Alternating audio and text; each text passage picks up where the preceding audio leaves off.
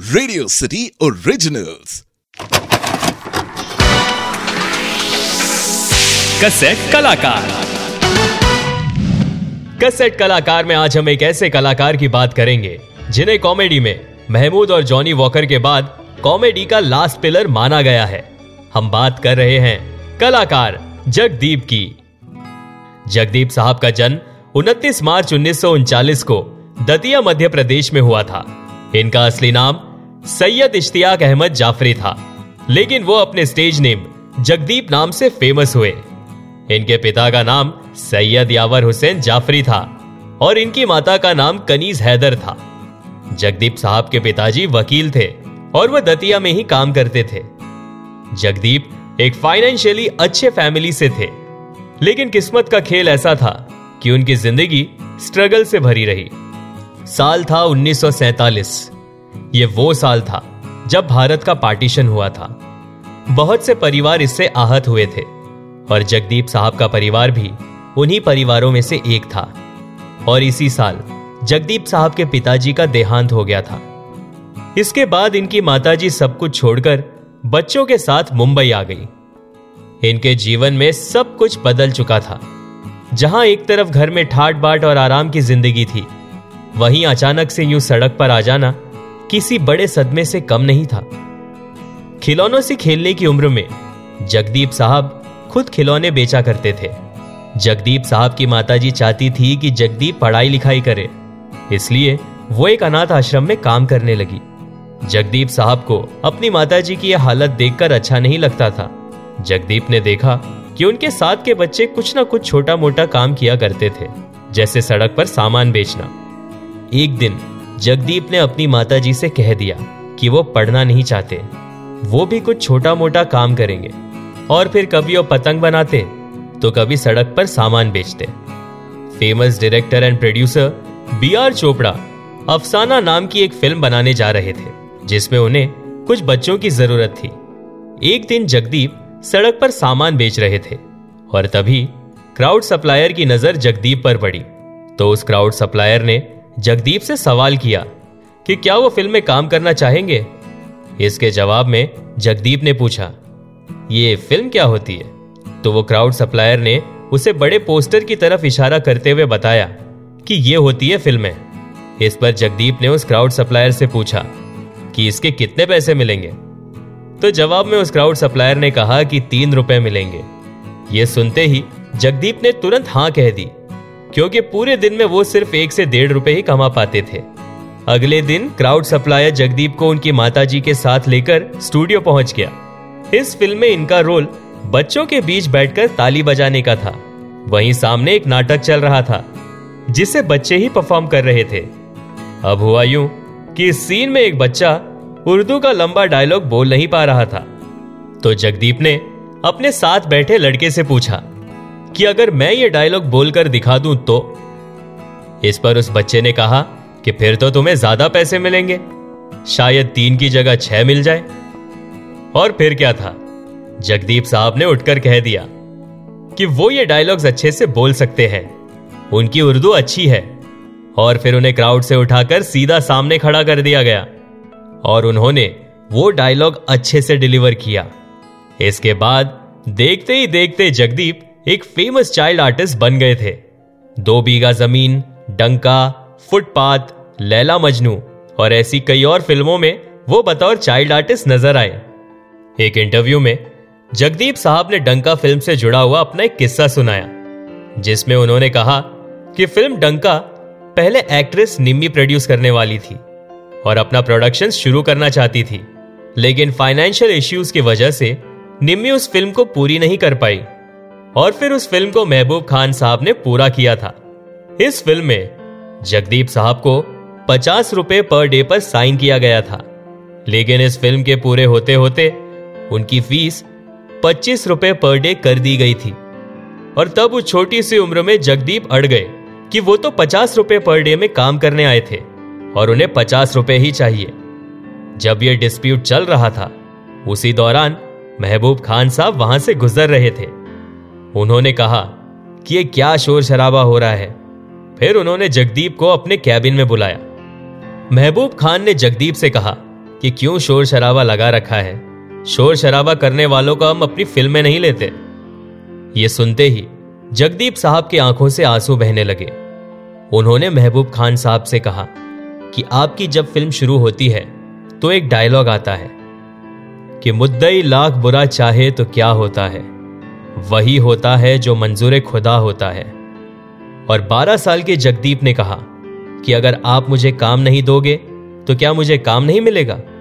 मुझे पचास रुपए पर डे पर रखा गया था, और अब मुझे पच्चीस रुपए दिए जा रहे हैं। यह बिल्कुल गलत है। जगदीप की ये बातें महबूब खान को दिल पे जा लगी। फिर महबूब खान ने जगदीप से कहा कि तुम्हें पचास रुपए ही मिलेंगे, और अब तुम मेरी हर फ़िल्म में काम करोगे। उन्नीस की फ़िल्म फुटपाथ में जगदीप ने एक छोटा सा किरदार निभाया था, जहाँ उन्हें सिर्फ़ रोना था। जगदीप ने रोने की एक्टिंग इतने अच्छे से की कि दिलीप कुमार साहब जगदीप की उस रोने की एक्टिंग से खुश हो गए और उन्होंने जगदीप को दस रुपए इनाम में दे दिए। फिर दिलीप कुमार साहब ने जगदीप से कहा कि वो उन्हें घर छोड़ देंगे। जब उन्होंने अपनी गाड़ी सड़क के किनारे रोकी तो दिलीप कुमार साहब को देखकर वहाँ भीड़ उमड़ पड़ी और वो दिलीप साहब का ऑटोग्राफ लेने लगे। फिर दिलीप साहब ने कहा कि अरे भाई, मेरा नहीं, और जगदीप की ओर इशारा करते हुए कहा कि इनका ऑटोग्राफ लो, ये एक दिन बहुत बड़ा इंसान बनेगा।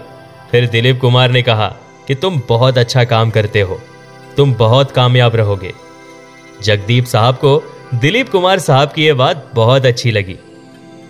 इसके बाद फ़िल्म धोबी डॉक्टर में जगदीप ने किशोर कुमार के बचपन की भूमिका निभाई। बिमल रॉय की नज़र जगदीप के एक्टिंग पर गई। वो उनके एक्टिंग रैशेस देखकर प्रभावित हुए। बिमल रॉय ने कहा, कि ये लड़के को बुलाओ। जब जगदीप साहब वहाँ पहुँचे तो बिमल रॉय ने कहा कि उन्हें जगदीप साहब की एक्टिंग बहुत अच्छी लगी। साथ ही उन्होंने जगदीप को बताया कि वो एक फ़िल्म बना रहे हैं, दो बीघा ज़मीन। और जगदीप से पूछा कि क्या वो इस फ़िल्म में काम करना चाहेंगे? जगदीप साहब ने हाँ में जवाब दिया और बिमल रॉय ने जगदीप से कहा कि तुम्हें इस फ़िल्म में काम करने के ढाई सौ रुपए मिलेंगे। इस फ़िल्म से जगदीप साहब को बहुत फ़ायदा हुआ। फ़िल्म दो बीघा ज़मीन के प्रीमियर में वी शांताराम भी आए थे और उन्होंने भी जगदीप की तारीफ़ की। बिमल रॉय फिर नौकरी फ़िल्म बनाने जा रहे थे और उन्होंने इस फ़िल्म में गेस्ट अपीयरेंस के लिए जगदीप को कांटेक्ट किया और इस गेस्ट अपीयरेंस के लिए जगदीप साहब को पाँच हज़ार रुपए दिए गए। और फिर गुरुदत्त ने जगदीप को अपनी उन्नीस की फ़िल्म आर पार में कास्ट किया और इस फ़िल्म के लिए उन्हें पंद्रह सौ रुपए दिए गए। अब उनके नाम की बात करें तो जगदीप साहब को लगा कि उनका नाम सैयद इश्तियाक अहमद जाफरी बहुत बड़ा है। और छोटा नाम आसानी से लोगों को याद रहता है। और इसलिए उन्होंने खुद ही अपना नाम जगदीप रख दिया। जब जगदीप बड़े होने लगे तो वो लीड रोल्स भी करने लगे। भाभी, बिंदिया और बरखा, ये वो फिल्म्स थे जिसमें जगदीप ने लीड रोल्स निभाए। उन्नीस सौ अड़सठ में जेपी सिप्पी की फ़िल्म ब्रह्मचारी में जगदीप एज अ कॉमेडियन नज़र आए। और उनका कैरेक्टर मुरली मनोहर दर्शकों को बहुत पसंद आया। फिर आई उन्नीस की फ़िल्म शोले, जिसमें इनका आइकॉनिक कैरेक्टर सूरमा भोपाली इतना फ़ेमस हुआ कि लोग आज भी उन्हें सूरमा भोपाली के नाम से ही जानते हैं। जगदीप साहब ने एक इंटरव्यू में बताया कि वो ये रोल करना नहीं चाहते थे। बहुत मनाने के बाद उन्होंने इस किरदार को निभाने के लिए हाँ कहा और फिर शोले फ़िल्म की शूटिंग कंप्लीट होने के बाद इनके सीन्स अलग से डाले गए और फ़िल्म के रिलीज़ होते ही। इनका किरदार अमर हो गया। जगदीप साहब ने साल 1988 में सुरमा भोपाली नाम से एक फ़िल्म बना दी। इस फ़िल्म में धर्मेंद्र, अमिताभ बच्चन, रेखा और खुद जगदीप भी थे। और इस फ़िल्म के राइटर और डायरेक्टर जगदीप साहब ही थे। ये फ़िल्म मध्य प्रदेश, खास करके भोपाल में बहुत चली। जगदीप साहब ने राजस्थानी फिल्म्स में भी काम किया। जगदीप साहब अपने 35 साल के करियर में करीब 400 फिल्म्स में काम कर चुके हैं। बॉम्बे टू गोवा, कालिया शहनशाह अंदाज अपना अपना, चाइना गेट और ऐसी कई और फ़िल्मों में जगदीप साहब ने अपने एक्टिंग का जादू बिखेरा। गली गली में चोर है यह फ़िल्म जगदीप साहब की आखिरी फ़िल्म थी। जगदीप साहब पर फिल्माए गए कुछ गाने तब भी हिट थे और आज भी वो गाने सदाबहार है।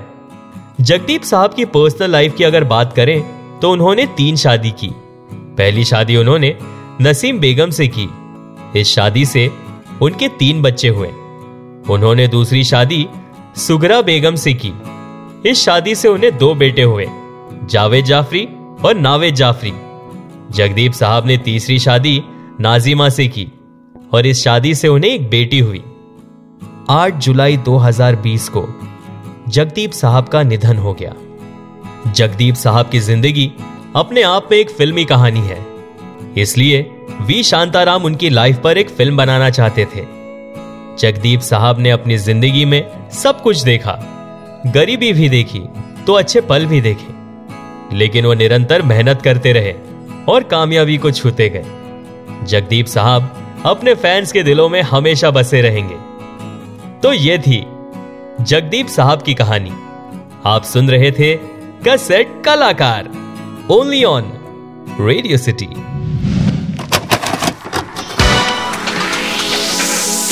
cassette कलाकार